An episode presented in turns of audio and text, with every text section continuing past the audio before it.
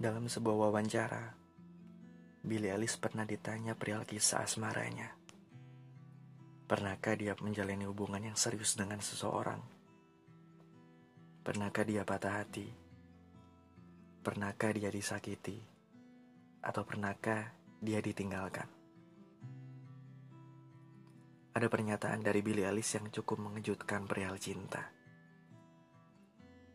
Dia bilang, Aku pernah patah hati. Beberapa orang melakukan hal buruk kepadaku. Dan aku menjadi tidak pernah kuat dalam sebuah hubungan. Itu semua membuatku merasa tidak pernah diinginkan secara fisik oleh seseorang. Ternyata, bukan cuma manusia biasa yang bisa patah hati. Seorang pop star pun juga bisa mengalami. Karena di dunia ini ada orang-orang yang akan datang ke dalam hidup kita, memaksakan diri untuk dicintai, tapi tidak sepenuhnya ingin mengerti.